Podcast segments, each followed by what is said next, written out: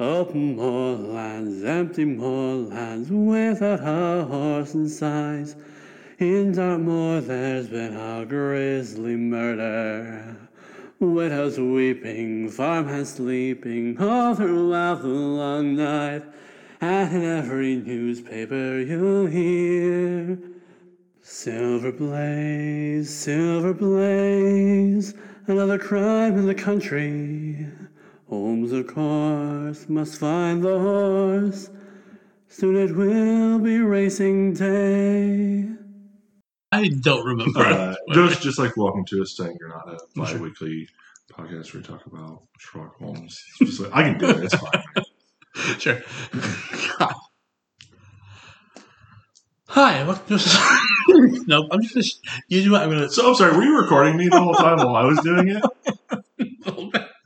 Welcome to Study in Granada, a bi-weekly podcast where I, Mike Noel, fan but not expert of the Sherlock Holmes canon, specifically the 1980s Granada series starring Jeremy Brett and Edward Hardwicke, have hoodwinked my um, ex-friend Jackson Eflin into watching the series with me. We read the stories and we talk about it. See, Jackson, that's how a professional does an introduction. That's fair. They don't forget and then secretly record their friend doing it. It's it's more that I had the recording going and then you were just doing it, so it worked out really well. Hmm.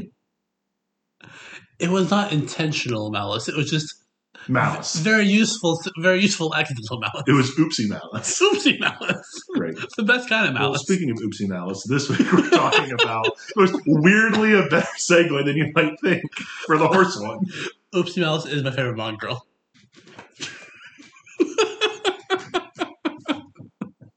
Listeners, we cut a, a, a failed intro where I referenced an old episode of Equalizers where I made a joke about this name being my favorite Bond girl. And Jackson has just thrown that back in my face. This is a very antagonistic start for this episode. Wow. Um. Hi, welcome to the Silver Blaze. Uh, this one is pretty thinky. That's it. That's all I had. Oh. Well, Yeah, uh, this one is sees. Oh, I didn't pull synopsis. oh, I have it. Oh, cool. Uh, let's just jump into the synopsis. Um, this is as always from uh, ArthurConanDoyle.com, which has wild summaries. Megan, if you're listening, go ahead and just put a wooden spoon between your teeth. the disappearance of Silver Blaze and the assassination of its coach, Straker, brought Holmes to Colonel Ross's home. The day before the tragedy, a curry dish was served and an intruder, Simpson, solicited tips on the Wessex Cup. The next day, Mrs. Straker discovers the disappearance of her husband and the horse Silver Blaze. Drugged, the stable hand is asleep.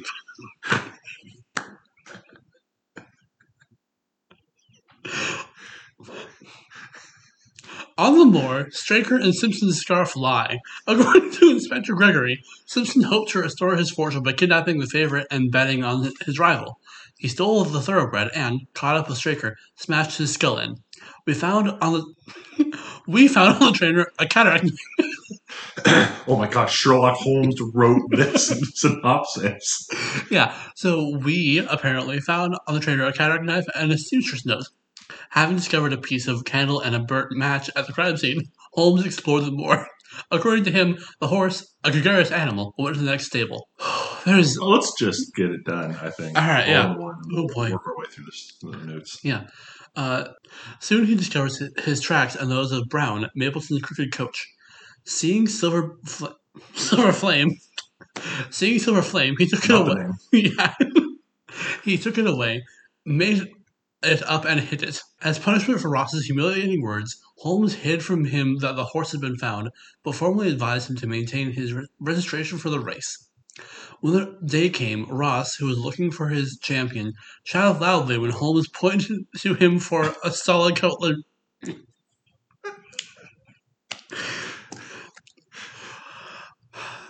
Ross shouted loudly when Holmes pointed to him for a solid colored beast. That's meaningless. but when Holmes washes the horse's forehead, the white star of Silver Blaze appears. Straker. Pum, pum, pum.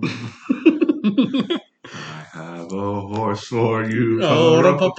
You can't use that. I know, I'm so mad. I mean, if you write the whole thing out, you can't. You can't use that clip. Sure. Straker, ruined by his mistress, wanted to win by losing his horse. He had mixed with the dish of the opium. vol-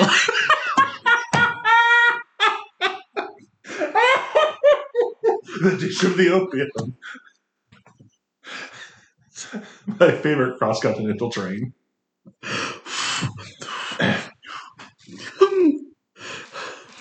I can't both bite into my arm and also talk at the same time. It's a problem.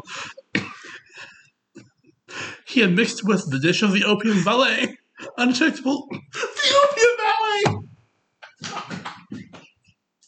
Like this is the episode. We're not going to top this energy. What is this? This is nonsense. Um. whew, okay. Straker mixed with you. I can do it. I can do it. It's fine. I believe in you. Straker had mixed with. After listener Jackson had just jabbed a pin into their arm to, to keep from laughing. God. Straker mixed with the dish of the open valet, undetectable, associated with curry. you you gotta finish. I'm sorry, I can't. Uh, point to me where we are. Straker, ruined by his mistress, wanted to win by losing his horse. He had mixed with the dish of the opium valet, undetectable, associated with curry, and when he took out the thoroughbred, the dog obviously did not bark. Straker, who had trained on sheep, was about to cut the horse's tendon with his cataract knife. And the animal gave him a. No, no, no, no, no. I could do it. I just I had to stop for a minute. Okay. Straker, who had trained on sheep, was about to cut the horse's tendon with his cataract knife when the animal gave him a deadly hustle and ran away at night. and so, honestly, that is going to be people are going to forget half of that, but it was worth it. That was My God. Um. So to summarize the summary, yeah. uh, the horse trainer had planned to sabotage the race to handle some gambling debts uh, by hobbling the horse in a very clever way. Uh, it got it bungled. The horse kicked him in the head, and another man was blamed for it.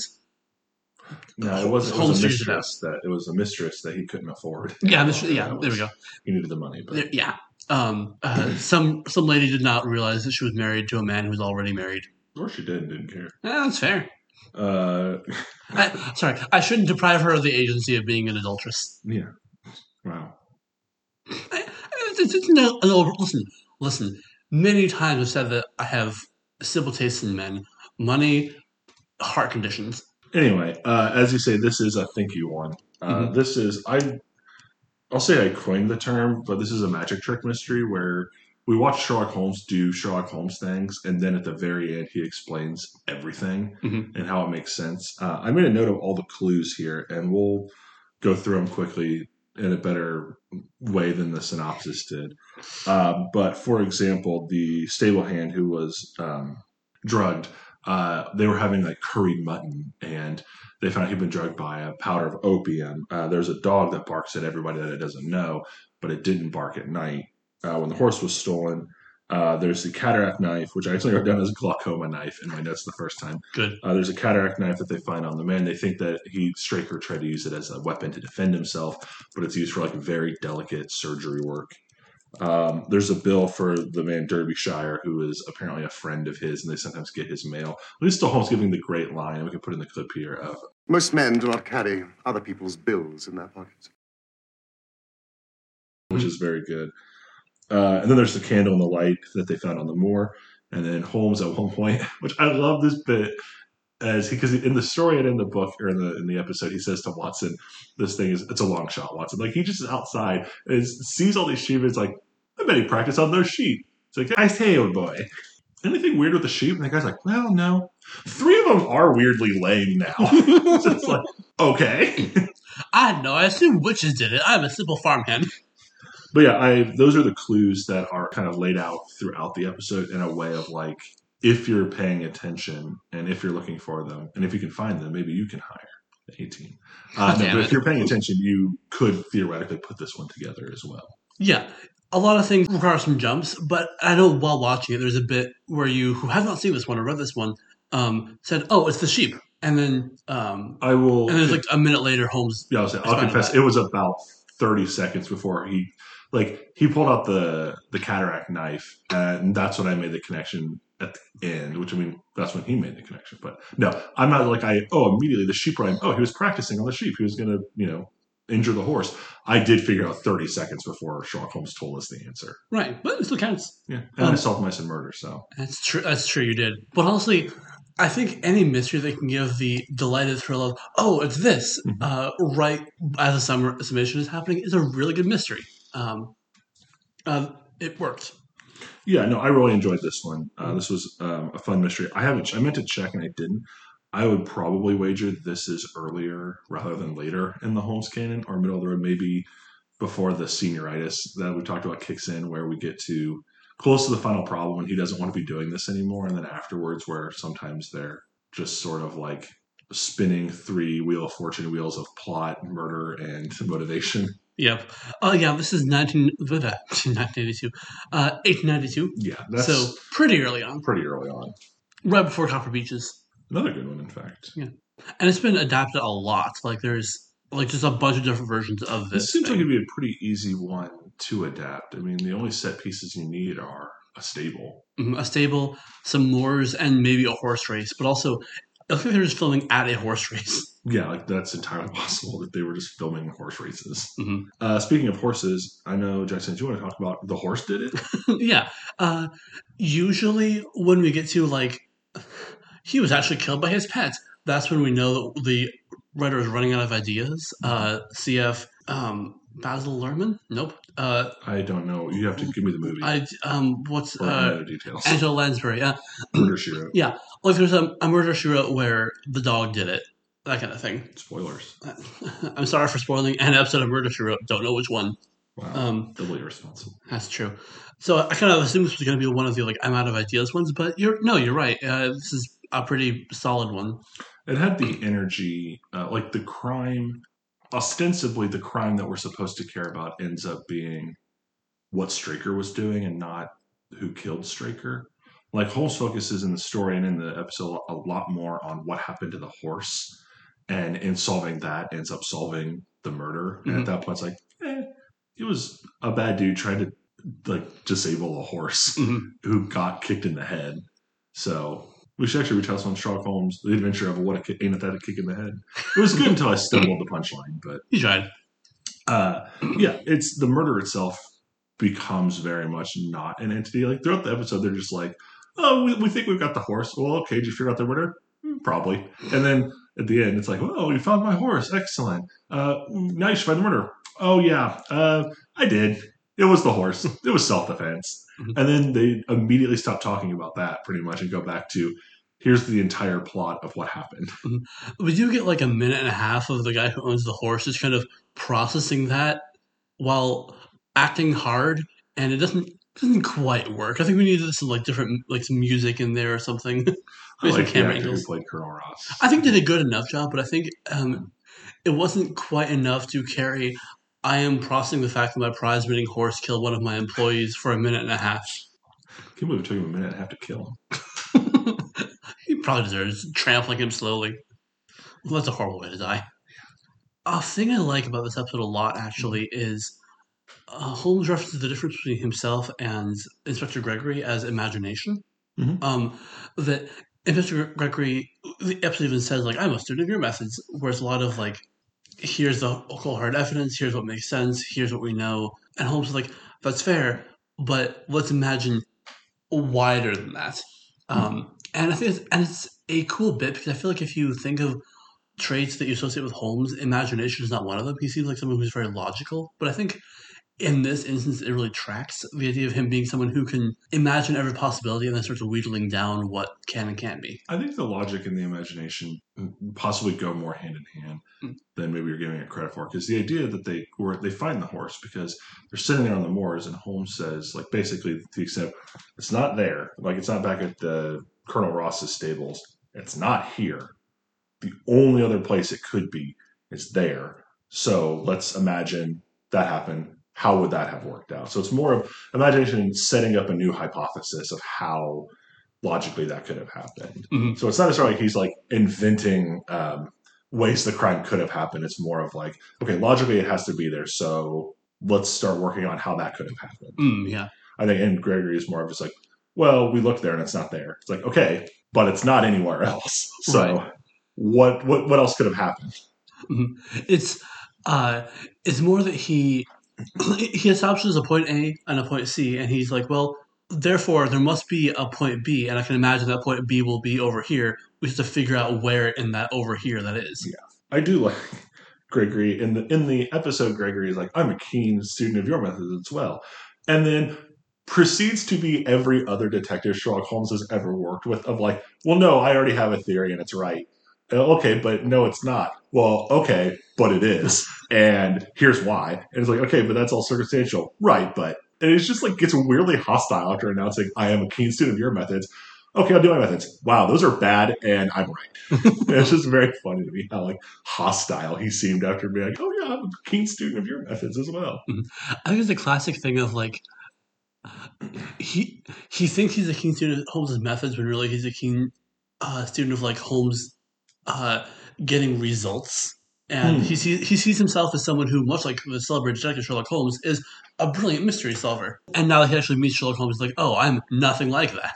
To an extent, he has some Watson energy in this as well. Mm. I made a note about like the shoe bag where they go to the moors and Holmes is like, and he's like, well, here, I brought you this. And he opens the bag and it's like one of Straker's shoes, one of Simpson's shoes, and then the horseshoe. So it's like he can parse it out.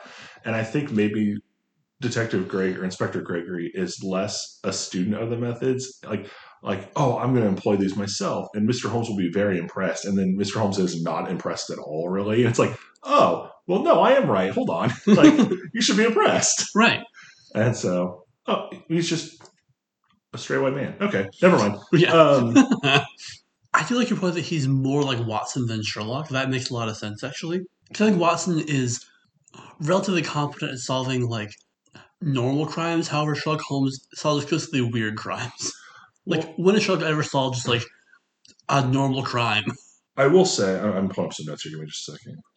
Gregory in the story is a lot like he's still a little bit like pushing back. Like, no, I, I I'm confident that my theory will play in front of a jury, etc. Like, but there's a line I, I quoted here. Um, he says in the story, "The net is drawn pretty closely around Fitzroy Simpson," he remarked, "and I believe myself that he is our man.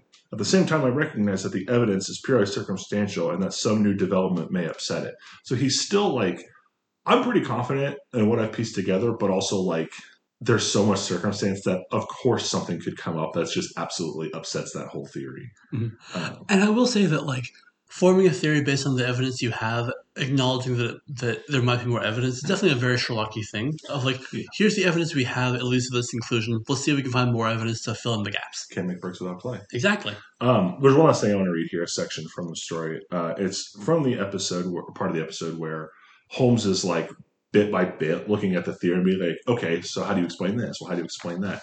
Uh, so he says, why should he take the horse out of the stable? If he wished to injure it, why would could he not do it there?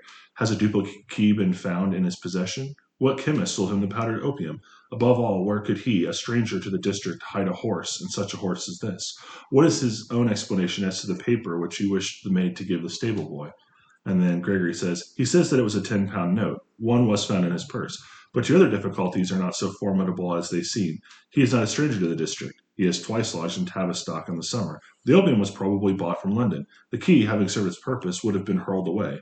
The horse may be at the bottom of one of the pits or old mines upon the moor. Like, this guy has done his homework and he has at least thought it through. Like, the episode, he's just like, I'm still right. Like, he doesn't have any answer to those questions. And I don't, I like that Gregory in this at least, like, had done some homework and, like, yeah. Oh, we didn't find the horse because it's in an old mine on the moor. Like he mm-hmm. hid it there or threw it into a pit or whatever.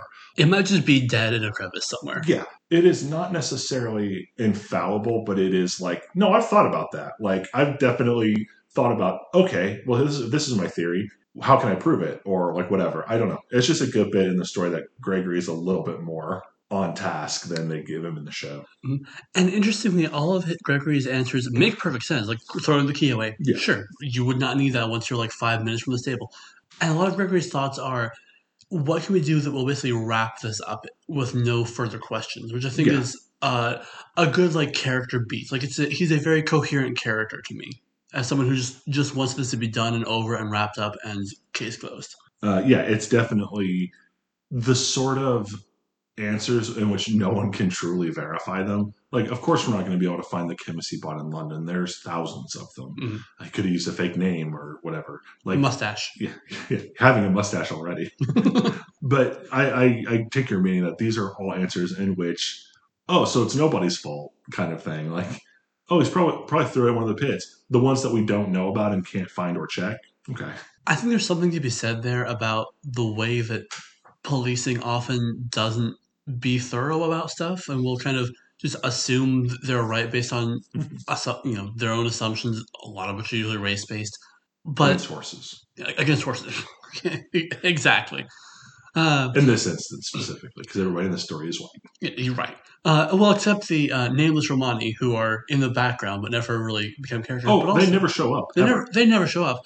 I, but at least no one really is like. I'm sure the Romani did it. I will say a thing I like about that is we've seen this kind of before in the Speckled Band. Like, oh, there's a, a group of Romani on the premises and they're untrustworthy. and They probably did it. And I love this. So in the story, this comes up, and it's a little bit in the episode where they're like, oh, there is some new development. And Holmes kind of perks up and they're like, apparently there was some Romani around. And he just like rolls his eyes and kind of goes back to sit like back to like reclining like it's never that's never the answer Oh, um, we did mention at the top of the episode they are using a different word for the Romani. It's not great. It's it's the times that this was made in, and also the times that we were still living in. But yeah, let's see. Uh, I'll tell you what, I have a couple more thoughts on story differences since we're still talking about Greg. and Let me just hit Yes, real quickly. Um, one thing in the book that they do that I think is better than this, the show is Holmes mentions his blunder at the beginning about having figured this. In the story, they've been contacting him for a couple days about like, hey, can you come help us? Hey, do you want to come help us?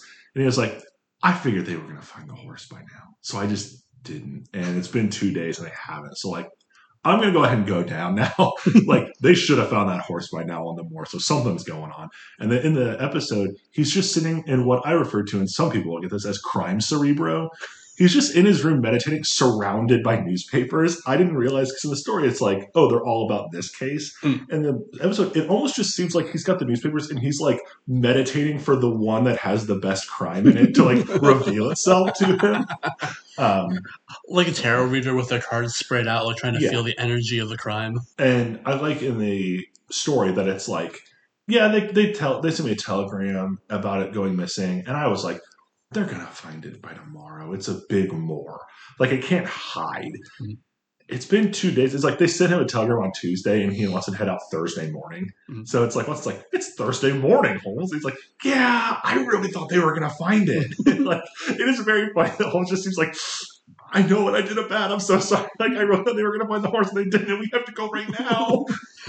The crime crime's getting cold. I didn't realize. Yeah. Uh, what's he's like? He's the guy. I have to pee. Dance at the door. What's in? To How to Solve a Crime. He's got a leash for other purposes. Hmm.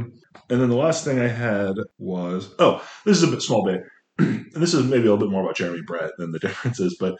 In the story, Holmes is sitting in the, in the carriage with the watch in his hand, timing the telegraph wire poles about how fast they're going. In the store, in the show, he's standing in the very narrow hallway with the watch in the palm of his hand, like studying it minutely. I have to believe that's Jeremy Brett's weird energy this season coming out, where he's like, "No, I'm going to stand in the very small hallway." Actively blocking people around me who are not having a good time with my proving how smart I am for no reason. yeah, just like trying to figure out how fast the train's going. Uh-huh. Eh, I don't. That's the other thing. It's not a big like, and I have more thoughts about that. I just knowing that Jeremy Brett was in a vibe this season, especially early this season, and that he had some ideas about things he could do and just seemed to want to kind of fuck around. I was like, I almost guarantee that this was his idea. For sure. Okay. I will say the bit with him figuring out how fast the train is going seems like uh, Sir Arthur Conan Doyle just had an idea for a thing and wanted to shove it in somewhere. It doesn't need to be here. This was a life hack that he was that he was introducing. Admittedly, I'm the kind of person who loves to do like math when I'm bored and driving, so I get it. Uh, speaking of newspapers, uh, as we were a moment ago, you had some fun facts about them.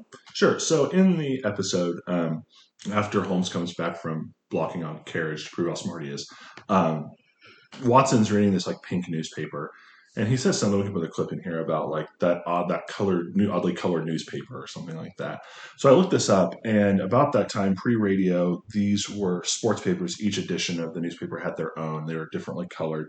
Uh, the most popular, uh, the sports pink and green were the most common ones. Um, and pre-radio, this was actually the way that a lot of people got their sporting news, like how they found out who won a match if they weren't there, things like that. They'd have racing tips, information. So this was interesting. I was wondering why Watson was reading out of this pink newspaper, what the significance was. So I looked it up, and this is a fairly accurate thing at the time. So I don't know if this was somebody's idea of like, let's have a fun little nod, because in the story it doesn't reference it. Actually, in the in the story, Holmes just tells him all the information that's on that newspaper in the exact wording that Edward Hardwicke uses while reading the paper, which explains why it sounds like the worst written news story I've ever read in my entire life. Well, this synopsis is. but uh, I just thought it was neat that they did that and that it was somewhat factually correct. That at that time, this was by and large how people got sporting news if they weren't at any of the events. Mm-hmm. There's some dramaturge who like found was like, "Ooh, I can include this." The pink pit or the sports pink, yes, the pink pit. Cut that. Oh. Maybe that's where they hit the horse. Hmm. Uh, yeah. There's, there's, a bit I like that's in the episode that I I, I might have been in the in the story, but I missed it. Mm-hmm.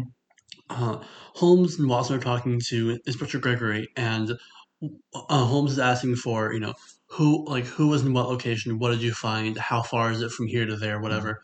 Mm-hmm. Um, Inspector Gregory gives him some stuff. They're clearly at a dead end. Watson goes, "What kind of man is Simpson?" And mm-hmm. it's a really good bit of like Holmes focusing on the logical details that are objectively true, whereas Watson is trying to understand the people understand like the personhood of the of those involved to better inform the case. Uh, it's a good like dynamic. I like it. That also neatly ties in with the last bit of the story that I really enjoyed. And this is the bit where this isn't in the episode. Holmes is talking about how reading the newspapers about this has started him off almost on a back foot. Uh, and he says, It is one of those cases where the art of the reasoner should be used rather for the sifting of details than for the acquiring of fresh evidence. The tragedy has been so uncommon, so complete, and of such personal importance to so many people that we are suffering from a plethora of surmise, conjecture, and hypothesis. The difficulty is to detach the framework of fact, of absolute, undeniable fact, from the embellishments of theorists and reporters. Then, having established ourselves upon this sound basis, it is our duty to see what inferences may be drawn and what are the special points upon which the whole mystery turns. On Tuesday evening, I received, okay, then he goes into the thing about having received from Colonel Ross. Uh, he gives every detail that we know about the case up to the point where they get to the stables, and then ends with, "There you have it all in a nutshell, Watson. And if you can give me any light, I shall be infinitely obliged to you." And I like that he ends a long, rambling rant about inferences and theories to ask Watson his opinion. Mm-hmm. Yeah, I think this is a. We've had these before where um, the mystery isn't so much finding the clues as finding which clues are important, mm-hmm. uh, which is you know a fun variant. Um, and it's also a good another example of why Watson is here because Holmes has too too much data and he needs someone to help like uh like help him shake the the data sifter. Yeah, shake the data sifter to see like what uh-huh. um what sediment falls through. Yeah, I um I just, it's a neat bit of a guy. He goes on this long rant about how too many people have theorized about it, and then immediately asks his best friend's opinion. Like mm-hmm. I just I think it's cool. It's very sweet. But that's really the last that I had, other than monographs. Here, I don't think I had anything else. Yeah, I'll look at yeah, monographs.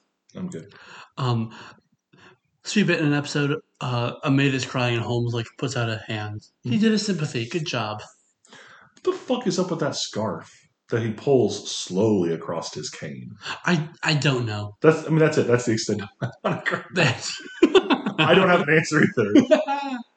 uh, monograph I had that I always like when this series specifically, but um, any series has Watson be useful in the fact that Watson is a doctor. Uh, when they pull out the cataract knife, this is more your line of work, doctor, and hands it to him for like, what is this? Tell us about that. Like, not like I of course know what this is. It's like, yeah, you're the doctor. What is it? Give us the information. Mm-hmm. I always enjoy that.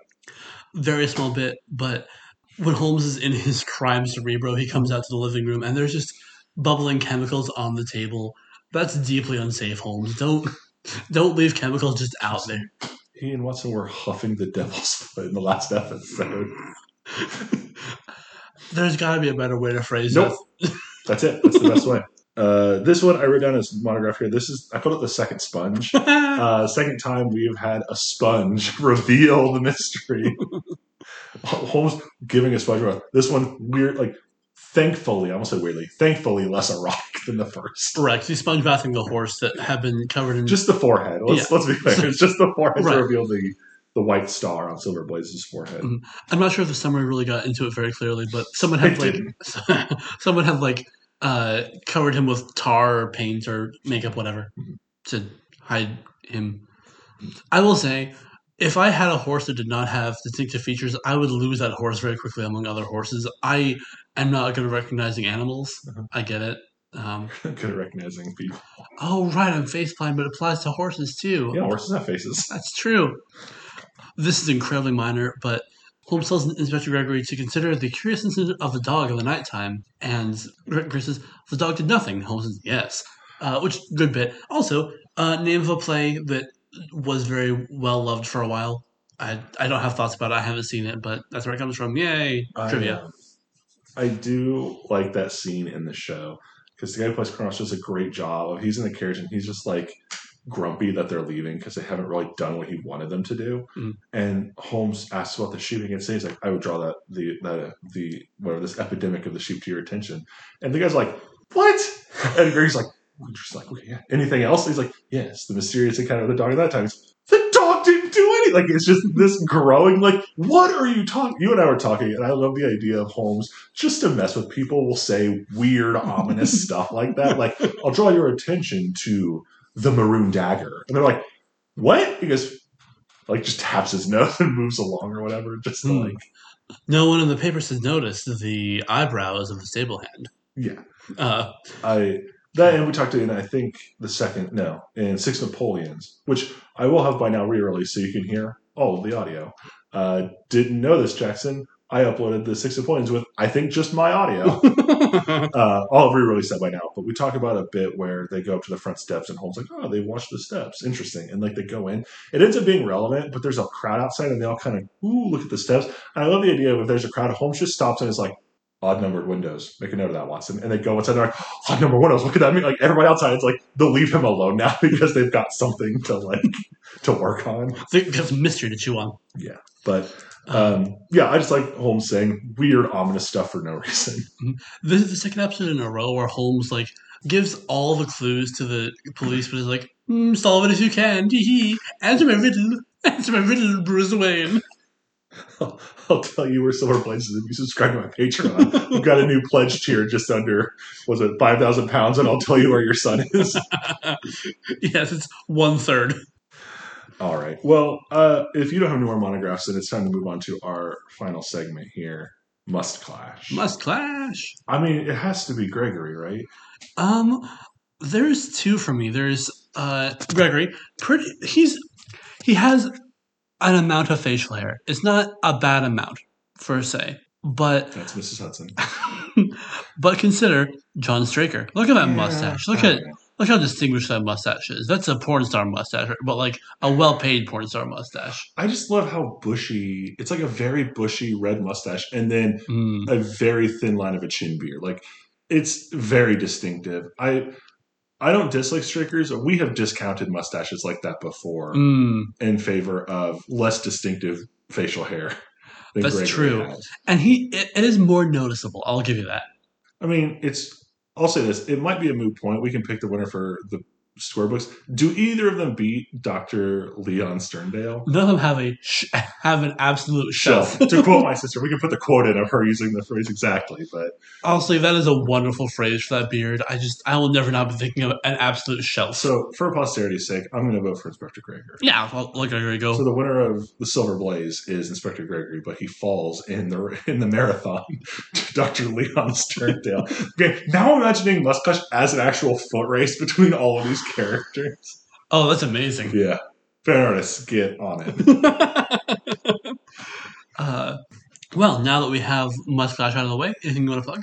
Yeah, I do a podcast with my friend and co-host Madison Jones called Sequelizers, where we take movies that never got a sequel or prequel either because they're very good and they don't need one, or they're very bad and they don't deserve one, and we give them Uh, sequels. As you're hearing this, I don't know what would be out. You can hear any of our back catalog. We will definitely have released um, The Great Gatsby 2, The Oldest Sport. You can go far back. You can listen to Howard the Duck, Love and Thunder. Uh, Come Monday, our yesterday sequel about Jimmy Buffett. Uh, we have Bed Knobs and Broomsticks, Golem Eye, uh, the Hillary, the Hillary McGuire, the Lizzie McGuire movie, Who Done It, which I had to make a murder mystery where somebody died. Step Snapcrackle Pop Ragnarok, which Yeah. is based on a commercial, not even a movie. Uh, yeah, that was. You can listen to the episode and hear about the weird bookkeeping snafu there. Uh, you can also listen to that thing you do, colon Gold Guys, which featured my sister in last episode's guest Megan Knoll, uh, where she created essentially a new era of Golden Girls, but featuring the wonders from that thing you do. it's very fun. You can check them all out there everywhere online by searching the Sequelizers. Uh, with that, where are we headed next week? Next week, we're going somewhere called Wisteria Lodge. Ah, yes, the Lodge. The Lodge.